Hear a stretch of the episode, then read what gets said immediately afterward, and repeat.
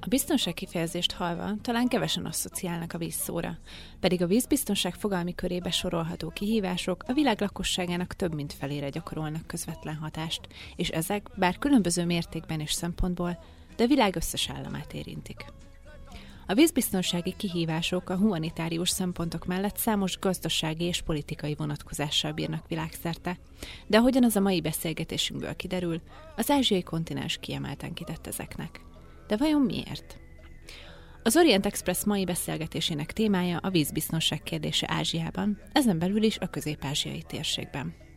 Vendégünk Szálkai Kinga, az ELTE Társadalomtudományi Kar Politikai és Nemzetközi Tanulmányok Intézetének egyetemi adjunktusa. Szálkai Kinga főkutatási területe a közép-ázsiai térség nemzetközi kapcsolatai, illetve a vízmegosztás kérdése és hatása az államközi kapcsolatokra a térségben. Szálkai Kingával tehát a következő kérdésekre keressük a választ mai adásunkban.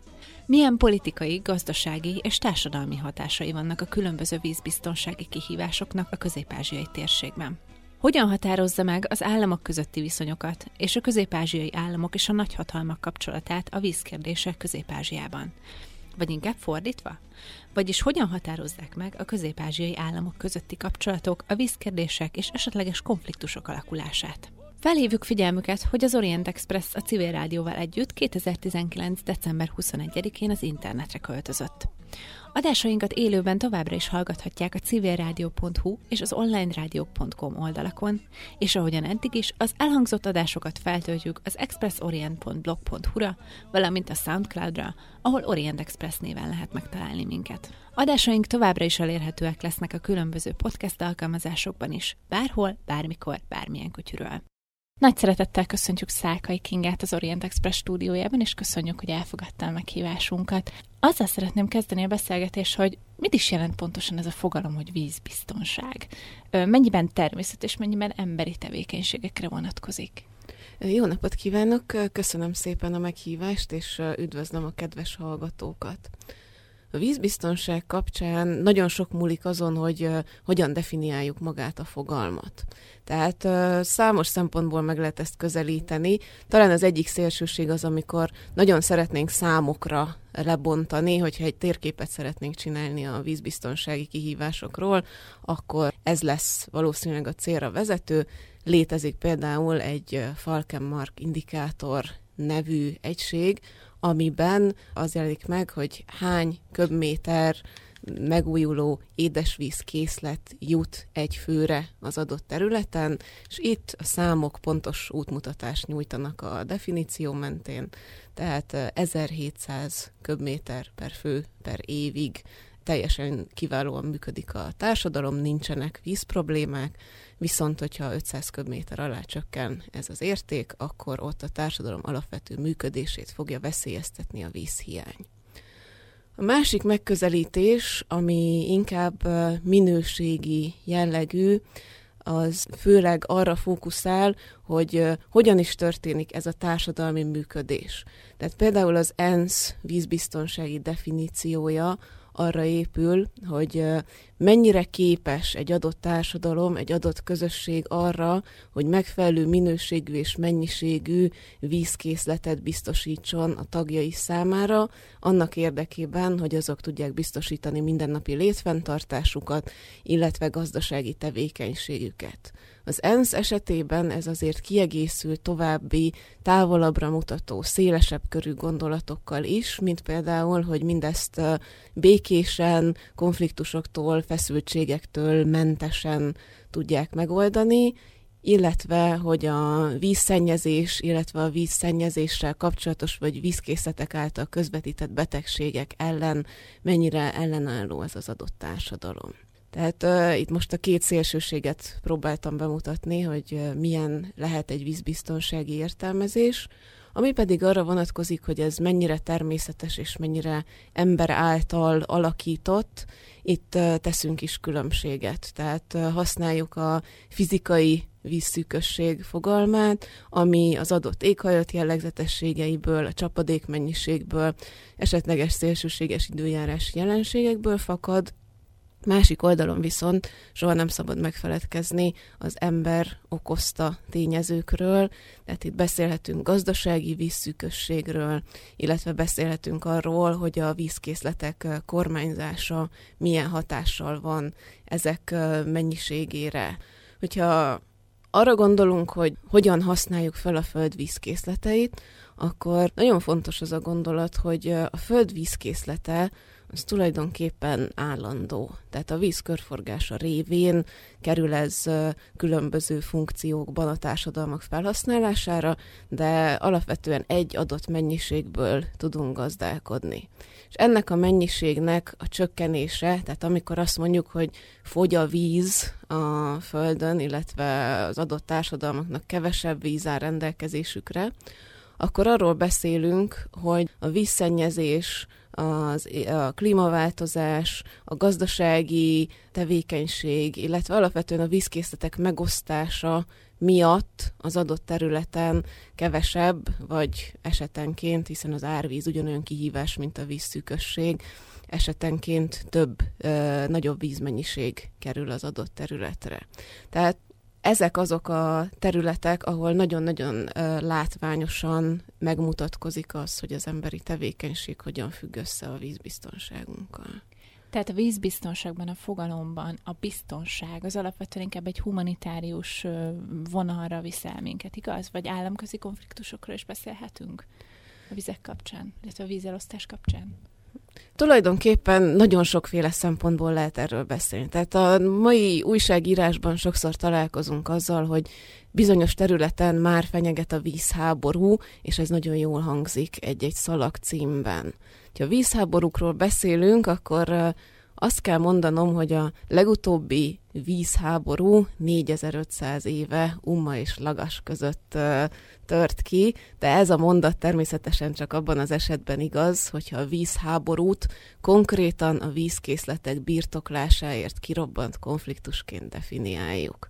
Tehát, hogyha vízügyi feszültségekről beszélünk, arról bizony számos alkalommal van szó napjainkban is, illetve ami a vízbiztonság fogalmánál véleményem szerint a legérthetőbbé teszi ezt a kérdést, az az, hogy az államközi kapcsolatokban alapvetően azt látjuk, hogy a vízügyi feszültségek azok a már meglévő államközi viszonyokhoz kapcsolódnak. Tehát ha két állam között egyébként barátságosak, együttműködőek a kapcsolatok, akkor nagy valószínűséggel a vízügyi kérdéseiket is ezeken a módokon, tehát békés módon fogják rendezni. Hogyha két állam között inkább nagy a feszültség, és több tényezőből fakad ez, akkor nagy valószínűséggel a vízbiztonság is egy lesz ezek közül a tényezők közül. Tehát létezik ez az államközpontú megközelítésünk is, de egyértelműen a humán biztonság szempontjából is lehet értelmezni a kérdést, ahogy az az ENSZ definícióból látható volt. Mennyire átpolitizált a kérdéskör? Van konszenzus a nemzetközi közösségben a kérdést illetően? Vízügyek és vízbiztonság kapcsán már a definíciók sokaságából is lehet látni, hogy nem egyszerű dolog rendet teremteni, és a nemzetközi közösségben is nagyon sokféle álláspont létezik. Hogyha az ENSZ család működését nézzük, ami mégiscsak a globális kormányzáshoz legközelebb álló nemzetközi intézményrendszerünk, akkor ott ez a humánbiztonsági megközelítés érvényesül, és a fejlesztésközpontú gondolatok a vízbiztonság megteremtése, illetve fenntartása kapcsán. Lehet számszerűsíteni, hogy nagyjából hány embert érint a vízbiztonság kérdése? Hogyha konkrétan például vízhiányról beszélünk. Ha konkrétan vízhiányról beszélünk, akkor arról beszélhetünk például, hogy hány embernek nincsen stabil hozzáférése vízkészlete, tehát fogyasztható, megfelelő minőségben rendelkezésre álló felhasználható vízkészletekhez. A dupla vé dupla vé ef adatai szerint ez jelenleg egy egész egy milliárd fő, és van egy másik érték, amit mostanában gyakran hallottunk említeni, ez pedig az az érték, amely szerint négy milliárd embernek egy évben legalább egy hónapig következik be olyan szakasz az életében, amikor a vízszűkösségtől kell szenvednie. De ez az érték az, ami talán a leglátványosabban mutatja, hogy miről is van szó. Hogyha a humánbiztonsági szempontot nézzük, az is egy nagyon látványos statisztika, hogy egy kétezer-tizennégyes adat szerint napi kétezer-háromszáz fő veszti életét a nem megfelelő vízellátás és a nem megfelelő csatornázási szanitációs körülmények miatt. Hát ez rengeteg, tehát magyarul a világ lakosságának több, mint a felét ez érinti valamilyen formában, ha jól értem. És hogyha pedig szélesen értelmezzük a fogalmat, és számításba vesszük a globalizált világunknak a dinamikáit, akkor azért, akkor azért nem nagy merészség azt mondani, hogy tulajdonképpen a föld lakosságát általánosan érinti valamilyen szinten, valamilyen vízbiztonsági kihívásból fakadó közvetett hatás. Tehát hogyha csak a vízbiztonság és az élelmiszerbiztonság szoros kapcsolatára gondolunk, hogyha a társadalmak alapvető stabilitására és a vízbiztonság szerepére gondolunk, akkor, tehát hogyha ezeket a közvetett kapcsolatokat igyekszünk feltérképezni, akkor pedig az ötve a világ lakosságának a felénél sokkal nagyobb értékeket is kaphatunk. Amellett, hogy tehát ez egy globális probléma, kimutathatók regionális különbségek, vagy kontinentális különbségek? Igen, ez különböző elemzésekben, amelyek azzal foglalkoznak, hogy a világ mely részét érinti ez a kihívás, hol a legsürgetőbb a probléma, ez egyértelműen megfigyelhető. Tehát az egyes régiók, akár kontinensek szempontjából az adott történelmi jellegzetességek, az adott társadalmi jellegzetességek, illetve hát nem, ne csak az ember ö, okozta tényezőkről beszéljünk, természetesen a klimatikus tényezők is nagy mértékben meghatározzák ezeket a szempontokat és a vízbiztonsági kihívásokat. Melyik terület, illetve az egyszerűség kedvéért régió vagy földrész esetében legkritikusabbak a mutatók? Hogyha... Hogyha összességében tekintjük ezeket a mutatókat, hiszen megint csak nagyon sokféle mutatót lehetne meghatározni, akkor Ázsia az, amely kontinenst így kijelölném, bár kontinensekkel azért mindig legyen óvatos az ember, hiszen nem lehet egy monolitikus, homogén egységként kezelni. Ázsiában is vannak olyan államok, amelyek ilyen magas pontszámokat kapnak a vízügyi, vízügyi kormányzat szempontjából, azokat mérő indexeken, de hogyha összességében tekintjük az egész kontinenst, akkor egyértelműen itt lehet beszélni a legjelentősebb kihívásokról. Az o e cé dének van egy jelentése, amiben a világ tíz vízügyi szempontból, vízbiztonsági szempontból leginkább fenyegetett állama, állama közül nyolc Ázsiában található. És mi a helyzet a legkedvezőbb helyzetben lévő államokkal? Ezek hol találhatók? Hogyha a legkedvezőbb helyzetben lévő államokról beszélünk, akkor ez egybeesik azokkal a térségekkel, ahol megfelelő technológiai felkészültséggel rendelkeznek, illetve a kormányzás, a jó kormányzás szempontjából is magas pontszámokkal rendelkeznek ezeken a különböző indexeken, tehát Nyugat-Európa és az Egyesült Államok. És az a nagyon fontos, hogy vízügyi, vízbiztonsági kihívások nagyon, nagyon szorosan összefüggnek az, a kormányzásnak a minőségével.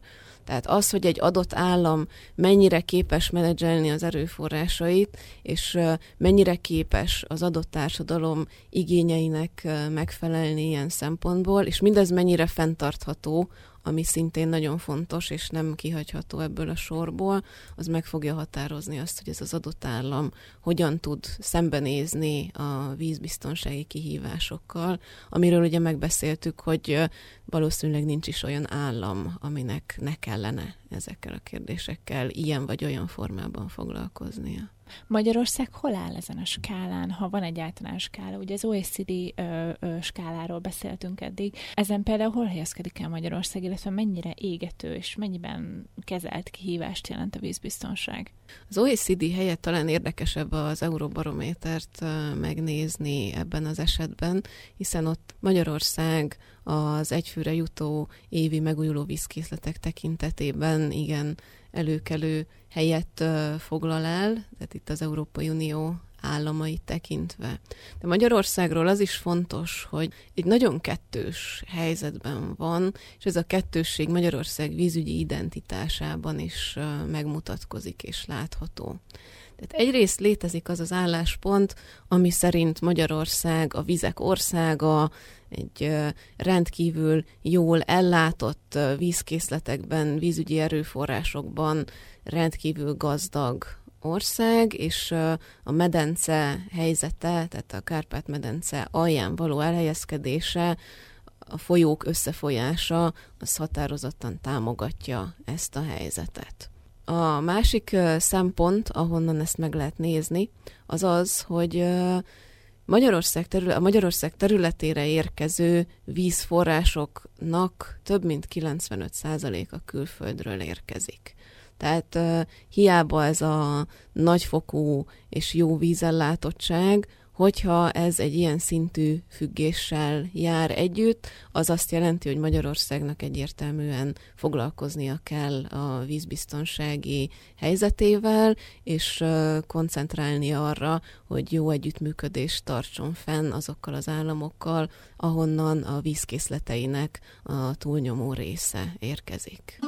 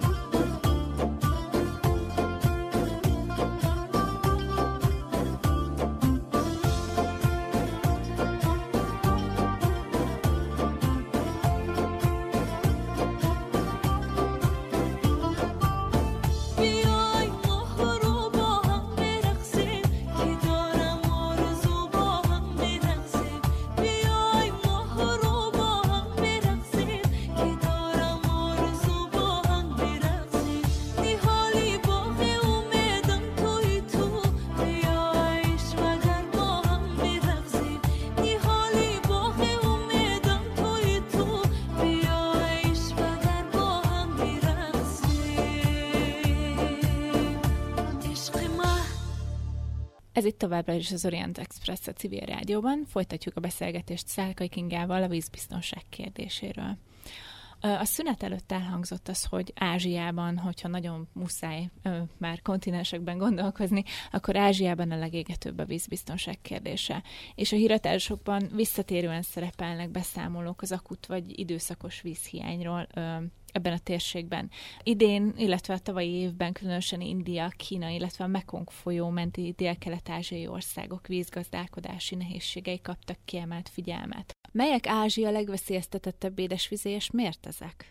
Ázsia kapcsán szerintem érdemes először arról is beszélni, hogy mi az, ami ennyire sebezhetővé teszi ezt a kontinenst. Miért lehetséges az, hogy Észak-Amerikában és Nyugat-Európában a társadalmak sokkal inkább fel vannak készülve arra, hogy szembenézzenek ezekkel a vízbiztonsági kihívásokkal, és miért van az, hogy Ázsiát a természeti, tehát a fizikai vízszűkösség kapcsán is jobban fenyegetik a vízbiztonsági kihívások. De először is, hogyha egész egyszerűen megnézzük Ázsia éghajlatát, akkor látjuk, hogy igen nagy területek félszáraz, száraz éghajlaton helyezkednek el, illetve a csapadék mennyisége az meglehetősen ingadozó, gondoljunk csak a monszun területekre. Tehát a csapadék nagy mennyisége az év egy bizonyos időszakában érkezik, míg az év többi része az meglehetősen száraz. Ez az alapvető kiinduló természeti körülmény, de ez nem fogja megmagyarázni számunkra teljes mértékben a helyzetet. Ázsiában nagyon fontos a társadalmaknak a szemlélete ezzel kapcsolatban. Beszélhetünk egy olyan történelmi gyökerekhez visszanyúló technokrata szemléletről, aminek a középpontjában a természeti erőforrások minél határozottabb kihasználása áll. Ez megint csak nem rejtély, hogyha visszagondolunk akár a gyarmati társadalmakra, vagy a szovjet időszakra, mind a kettőre jellemző ez a nagyon szélsőséges és eközben meglehetősen pazarló erőforrás felhasználás. Tehát a természeti körülményekhez hozzáadódik ez a történelmi örök szemléletbeli örökség, és mindehez hozzákapcsolódik a népességrobbanásnak a kérdése harmadik tényezőként. Tehát az ázsiai népesség robbanás pedig nem csak egész egyszerűen azzal jár, hogy ugyanolyan mennyiségű vízkészletekre több fogyasztó jut, hanem azzal is jár, hogy fokozódik az urbanizációnak a folyamata, és ebben az elképesztő mértékű urbanizációban a környezeti terhelés, a vízszennyezés és a vízfelhasználásnak a mennyisége az folyamatosan növekszik, sőt ugrásszerű mértékben növekszik. Hogyha mindehez hozzáveszünk az iparosításnak a léptékét, az ipar vízfelhasználását, az még egy további tényezőt ad a kérdéshez. És hogyha ezt a már így is meglehetősen komplex képet szemléljük és kiegészítjük a klímaváltozásnak a hatásaival, amellyel kapcsolatban megint csak igen sebezhetőnek mondható az ázsiai kontinens, akkor szerintem nincs szükség további magyarázatra a tekintetben, hogy miért az ázsiai kontinens lesz a leginkább sebezhető a vízbiztonsági kihívások szempontjából. Idén nyáron sokat hallottunk a Mekong folyó körüli problémákról. Ez azért is különösen érdekes, mert a Mekong folyó az a sikertörténet, ahol valós nemzetközi együttműködés alakult ki. Tehát a Mekong folyó kezelésért felelős bizottság, amiben a parti államok nagy része részt vesz, ez általában az első pozitív példaként jelenik meg akár tankönyvekben, akár ismeretterjesztő anyagokban, hogyha vízbiztonság államközi kooperációval való biztos, biztosításáról beszélgetünk. Na már most ezért még aggasztóbb ez a helyzet, ami kialakult a Mekong folyón. Azt lehetett látni, hogy a szélsőséges időjárási jelenségek miatt, tehát a monszúnesők kvázi elmaradása miatt kétezer-tizennyolcban majdnem ötven százalékkal kevesebb csapadék érkezett a területre, mint ahogy azt a sok évi átlag mutatja. Ez már önmagában egy nagyon komoly tényezőt jelent. Tehát a, az akut ügynek, amit láttunk idén nyáron, annak ez, ez a gyökere. Az államok közötti együttműködés és a Mekong folyóért felelős bizottság működése azonban hosszabb távú kérdéseket vet föl, és ott talán a legfontosabb dolog, vagy legérdekesebb dolog, amiről lehet beszélgetni, az a parti államoknak az erőműépítési tervei, projektjei. Ezek a projektek összesen tizenegy nagyszabású erőmű terve jelent meg az elmúlt években, és ezt ki is számolták, hogyha mind a tizenegy megépülne, akkor valószínűleg minimális mennyiségű víz érné el a Mekong-deltát, ami élővilága szempontjából is egy nagyon fontos értéke az egész emberiségnek.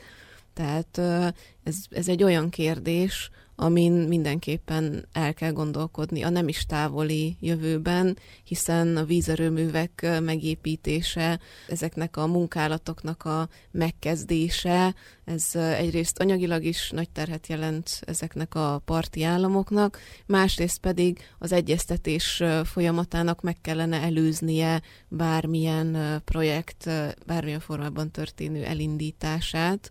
Tehát itt a nemzetközi együttműködés is megkérdőjeleződhet, hogyha egyes államok egyoldalúan tesznek lépéseket ilyen irányba. És milyen tényezők segítik az államközi együttműködést? Teszem azt a, a közös attitűd vagy megközelítés mellett. Ez azt jelenti, hogy a reakcióik, a megoldási kísérleteik is hasonlóak az államoknak? Sajnos nem igazán ezt látjuk. Itt megint csak egy kis történelmi adalékig kellene visszamennünk, hiszen ezekben a társadalmakban nagyon gyakran élnek vízhez kapcsolódó hagyományok. A víz, mint az adott nép számára az égből érkező adomány, diskurzus például nagyon határozottan megnehezíti az államközi együttműködést. Hiszen, hogyha ezt egy szakrális, az adott nép számára rendelkezésre álló ajándékként értékelik, akkor sokkal nehezebb párbeszédbe bonyolódni ezzel kapcsolatban, sokkal nehezebb érdekalapon szemlélni ezeket a vízkészleteket. Hogyha megint csak az enszhez térünk vissza, az ENSZ vízdiplomáciai útmutatóiban nagyon gyakran szerepel az, hogy a megoldási javaslatok kereséséhez az államközi kapcsolatokban arra van szükség, hogy erről az értékalapú, hagyományalapú, identitás alapú megközelítésről legalább valamennyire le tudjanak mondani a tárgyalásokban résztvevő felek, hiszen akkor lehetséges egy tárgyalás, hogyha valamilyen alkú létre tud jönni a felek között, és az alkú akkor lehetséges, hogyha valamelyest költséghaszon alapon is képesek, tehát racionálisan képesek gondolkodni ezekről az erőforrásokról, vízkészletekről. Az eddig, eddigiek alapján hogy tűnik? Sikerül ez? Vannak sikeres projektek, vannak sikeres együttműködések? Ezért is annyira érdekes a Mekong folyó kérdése, hiszen pontosan erre szokták felhozni péld, pozitív példaként a Mekong folyó bizottságot. Itt most éppen egy visszafelé forduló tendenciát látunk. Van viszont egy másik térségünk, ami évtizedeken keresztül arról híresült el, vagy vált hírhetté, hogy nagyon sok folyóirat és napilap megjósolta, hogy itt fog kitörni az első modern vízháború, és ez pedig Közép-Ázsia, ahol viszont az elmúlt években, kétezer-tizenhat óta egy nagyon komoly fordulatnak lehetünk tanúi. Mielőtt rátérnénk Közép-Ázsiára, ami a következő blokkunk témája lesz majd, beszéljünk egy kicsit még Dél-Ázsiáról. Indiáról lehetett még hallani nagyon sokat az elmúlt évek során, főleg kétezer-tizenkilencben volt egy óriási vízválság, illetve vízhiány Chennai városában tört ki. Ezt hogyan kezelték? Hogyan sikerült megoldani ezt a problémát, ha egyáltalán sikerült megoldani akár középtávon? Ez egy... Uh... Ismét egy nagyon érdekes kérdés, ezek a zéró napok, nulladik napok problémája, ami ugye kétezer-tizenkilencben Chennaiban következett be, illetve kétezer-tizennyolcban a Dél-Afrikai Köztársaságban volt erről nagyon határozottan szó. Ott viszont végül sikerült elodázni ennek a nulladik napnak, zéró napnak a bekövetkeztét. Ez a zéró nap, ez azt a határt jelent, amikor már a legalapvetőbb lakossági felhasználást sem tudják kielégíteni a rendelkezésre álló vízkészletek, és ennek elkerülése érdekében, amikor azért ilyen komoly uh, helyzetbe kerül egy adott állam, akkor uh, hát sajnos vagy nem sajnos a természeti körülmények lesznek azok, amelyek megold. Mind a két esetben a természeti körülmények, tehát a csapadék megérkezése nagyon-nagyon egyszerűen vezetett ahhoz, hogy a probléma menedzselhetővé vált, és mind a két esetben Sok kritikát lehet olvasni arról, hogy az állam hogyan viselkedett, hogyan próbálta meg megoldani ezeket a problémákat. Mind a két esetben víztározókról van szó, amelyeknek a vízmennyisége szélsőséges mértékben apadt le az időjárási körülmények miatt, és ezzel kapcsolatban az államokkal szemben megfogalmazott kritikák gyakran egészen odáig eljutnak, hogy uh, itt már az emberi jogokat sértő módon is történt kísérlet a vízkészletek biztosítására, miközben azonban ennek ellenére is ezzel együtt uh, különböző bandák, bűnbandák tevékenysége is megfigyelhető volt, akik uh, próbáltak hasznot húzni ebből a nagyon szélsőséges helyzetből, és ezekkel szemben viszont az állam nem tudott hatékonyan fellépni. Az egy nagyon fontos és nagyon érdekes kérdés, hogy, hogy az emberi jogok korlátozása, a vízkészletek biztosítása érdekében mennyire és milyen mértékben és hogyan elfogadható, és a közeljövőben valószínűleg lesznek még erre példák, hiszen abba, a, a tendenciák azt mutatják, hogy abba az irányba tartunk, amikor ezek a nulladik napi szenáriók bekövetkezhetnek.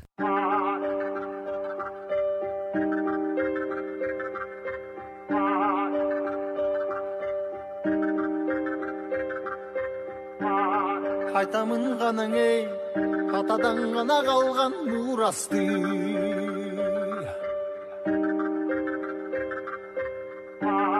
Yanırıp zaman ey, canımın babası altın ulantı.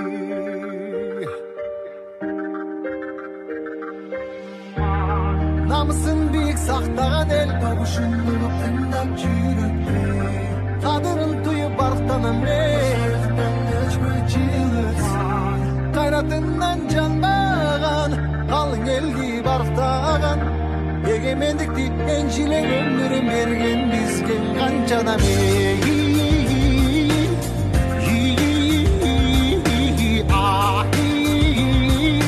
Taşta izi kalgan kırgazımdan birin gettin avlıska, birin jetti cıldızka, birin jarat namızka, birbirin dangalaşma.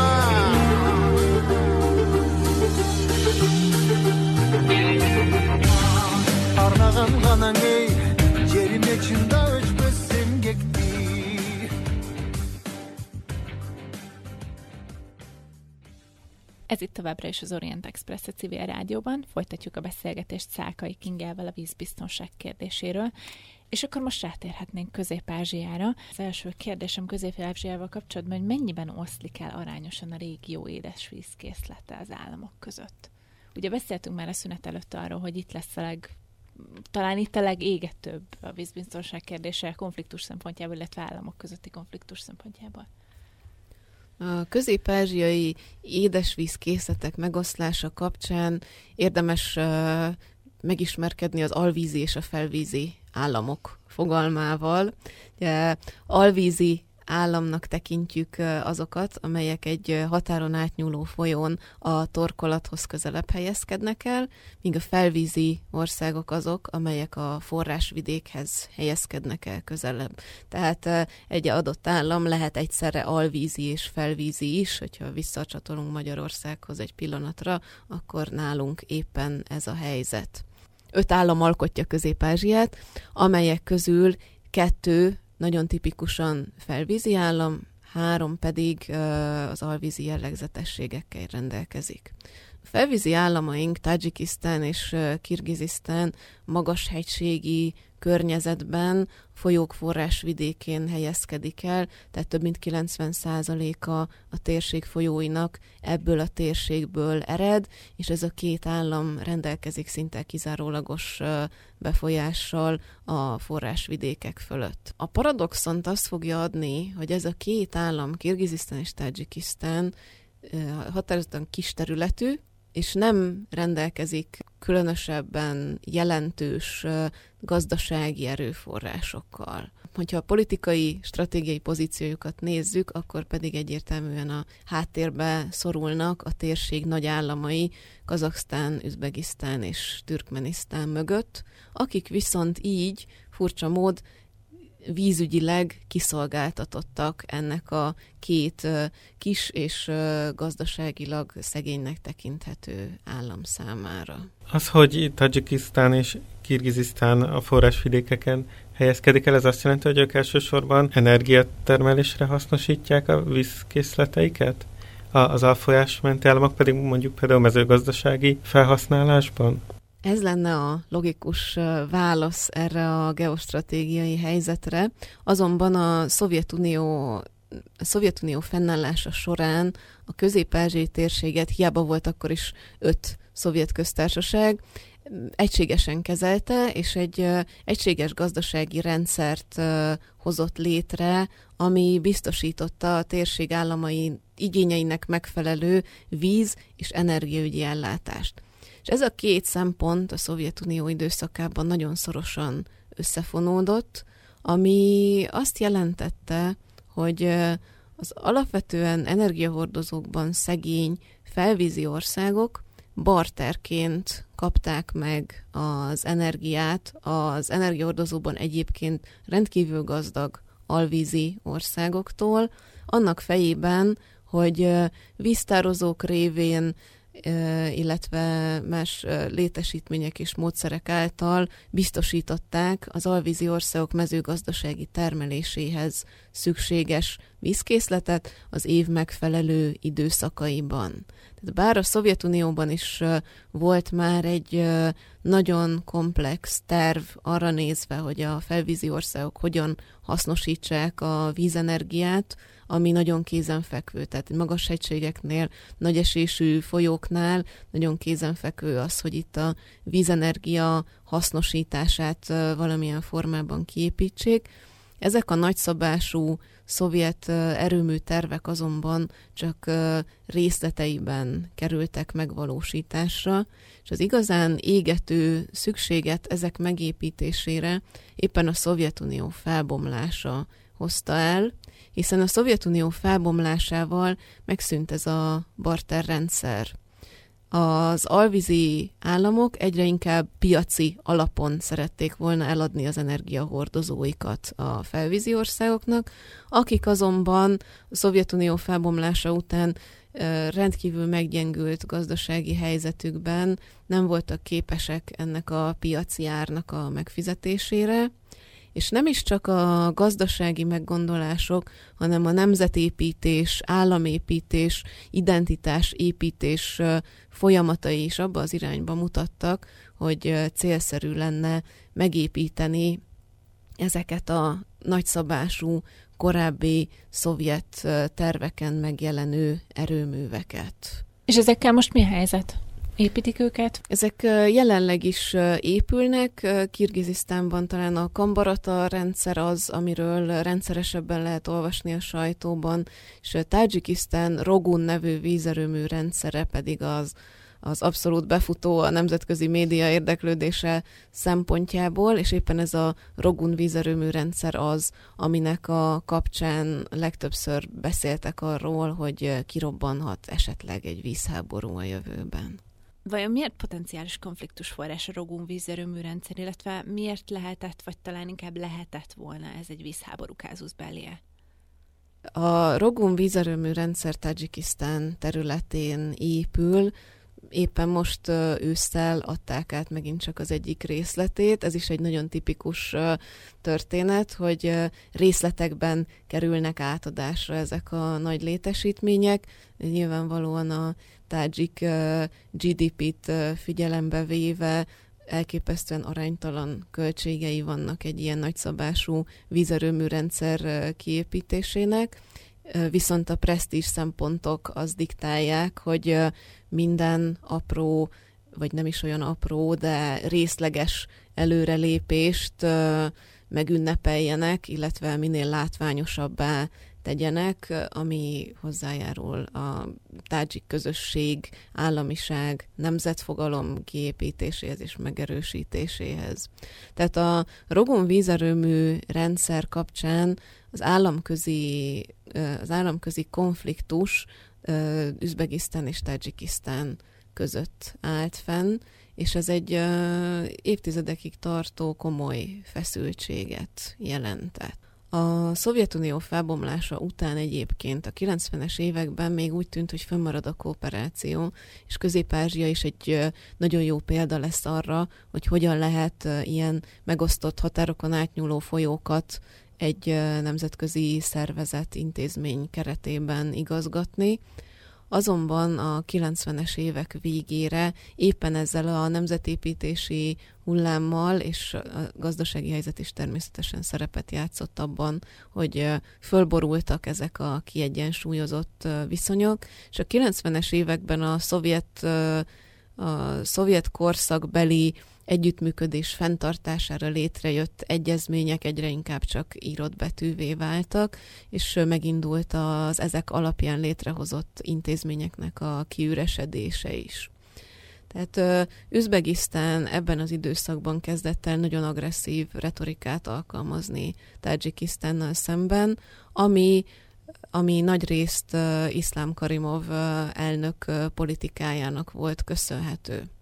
Itt uh, olyan szintre jutottak az, államközti, az államok közötti feszültségek, hogy uh, Üzbegisztán például megpróbálta megállítani azokat a vasúti szerelvényeket, amelyek, uh, amelyek alkatrészt szállítottak a Rogun vízerőmű rendszerhez, és mivel ezt azért nem volt egyszerű kiválasztani, ezért uh, lassította a vasúti közlekedést általában véve is Tádzsikisztán felé, ami igen komoly probléma Tádzsikisztán számára, hiszen Üzbegisztánon keresztül kapcsolódik az infrastruktúrája a világ többi pontjához, tehát ez egy nagyon komoly feszültségeket okozó pont volt, ami a vízbiztonság és a Rogun vízerőmű rendszer építése kapcsán jött létre. Ha az energiaszektor ezek szerint inkább konfliktusforrást jelent, van olyan vízhasznosítási terület, akár mondjuk az élelmiszertermelés, vagy az ökoszisztémák kérdése, amely az együttműködés irányába tereli az államokat?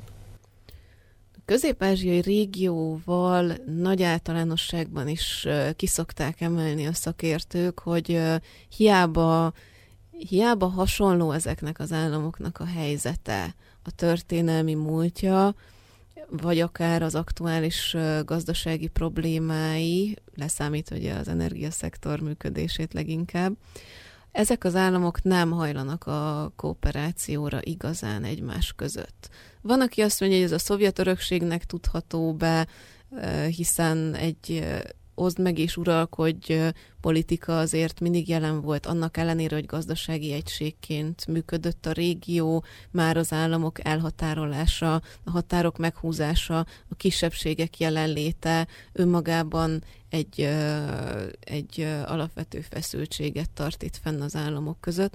Tehát a kooperáció nem igazán volt jellemző. Ezért is jelent akkora fordulópontot az, hogy kétezer-tizenhatban Iszlám Karimov elnök halála után Shavkat Mirziyoyev lett Üzbegisztán elnöke, aki módszeresen elkezdte felszámolni a feszültségeket Tádzsikisztánnal, beleértve a vízerőmű rendszerek kérdését is.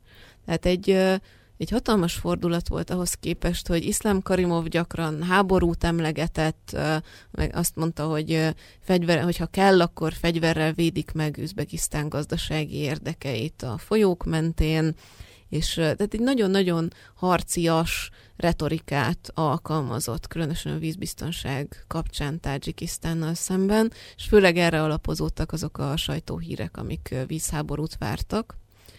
Viszont kétezer-tizenhat után ez, ez nagyon nagy lépésekkel kezdett el eltűnni.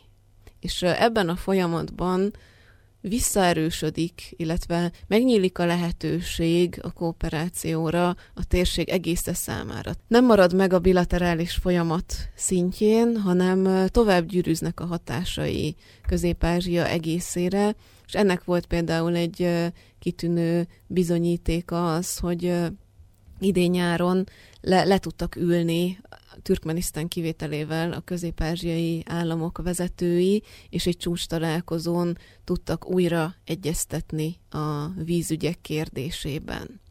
Emellett az is megtörtént, hogy ez is egy idei fejlemény, hogy az Aral-tó megmentésére létrejött regionális intézmény, ez is azok közé tartozik, amely a kilencvenes években a szovjet együttműködés maradékait próbálta átmenteni. Tehát az Aral-tó megmentéséért létrejött intézmény szorosabb kapcsolatra lépett az ENSZ-szel, és együttesen deklarálták azt, hogy közös erőfeszítésekkel fognak törekedni az Aral-tó megmentésére, illetve a vízbiztonság és a vízügyek kooperatív kezelésére a térségben.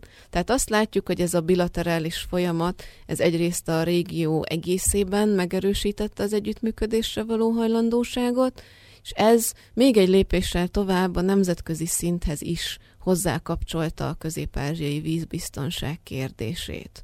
Tehát ennek mentén egyre több olyan cikk lát napvilágot, hogy legalábbis a vízkészletek fegyverként való alkalmazása, egy fegyveres kérdésekkel való összekapcsolása, fenyegetésként való alkalmazása úgy tűnik, hogy véget ér a közép-ázsiai térségben.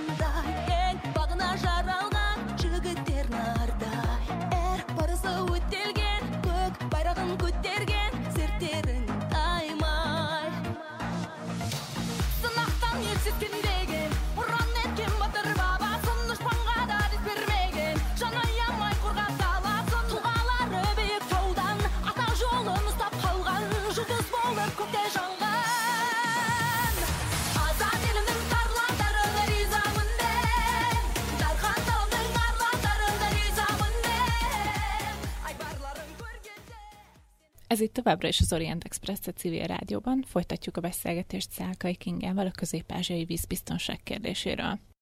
Arról már beszéltünk egy kicsit a szünet előtt, hogy a közép-ázsiai államok kapcsolataiban milyen szerepet játszik a víz kérdése. De vajon hogyan alakítja a vízkérdés a közép-ázsiai sztárok kapcsolatait a régión kívüli nagyhatalmakkal? Gondolok itt nyilván elsősorban Oroszországra és Kínára. A régión kívüli nagyhatalmakról először is azt érdemes elmondani, hogy Közép-Ázsia azért nem tartozik a világ legkiemeltebb prioritásai közé a nagyhatalmak szempontjából. Időszakonként egy-egy jelentős esemény, mint a Szovjetunió felbomlása vagy az afganisztáni háború rá-rátereli a nemzetközi közösség figyelmét a térségre. Aztán nem olyan sok idő után ez a nagy figyelem általában lecseng. A vízbiztonság kérdése ennek ellenére egy jelentős szempont a világ vezető hatalmai, hatalmai számára. Hogyha ugye, Kínáról szeretnénk beszélni, akkor, uh, sőt, ne is innen induljunk el, hanem uh, induljunk el onnan, hogy uh, milyen érdekei vannak ezeknek a hatalmaknak alapvetően Közép-Ázsiában, hiszen arról is beszéltünk már, hogy ezekhez az alapvető érdekekhez fognak kapcsolódni a vízügyekkel összefüggő megfontolások. A térség hagyományos befolyásgyakorló nagyhatalma Oroszország, és Oroszország nem is kíván lemondani erről a pozícióról, tehát ez a Közép-Ázsia hagyományosan a közel-külföld része, és erőforrásai révén napjainkban is jelentősen támogatja az Orosz Föderációnak a működését. Oroszországnak azonban teljesen egyértelmű, hogy engedményeket kell tennie Kínával szemben, hiszen Kína számára egyre jelentősebbé válik a közép-ázsiai térség, és ezzel párhuzamosan Kína a térség kiemelt partnerévé vált az elmúlt években. Itt főleg kereskedelmi szempontról van szó Kína kapcsán, ugye ismerjük Oroszország és Kína eltérő diplomáciai retorikáját, illetve ennek valóban eltérő gyakorlatban megvalósuló tartalmát is. Oroszország inkább a katonai biztonság kérdéseire fókuszál, illetve a high-level politikai befolyásra a közép-ázsiai térségben, Kína pedig a gazdaság szektorából építkezve tulajdonképpen alulról próbálja meg, próbál meg hatást gyakorolni a térségre. És a vízügyek területén is meg lehet figyelni ugyanezt, hogyha az erőműépítési projekteket nézzük, gátrendszereket.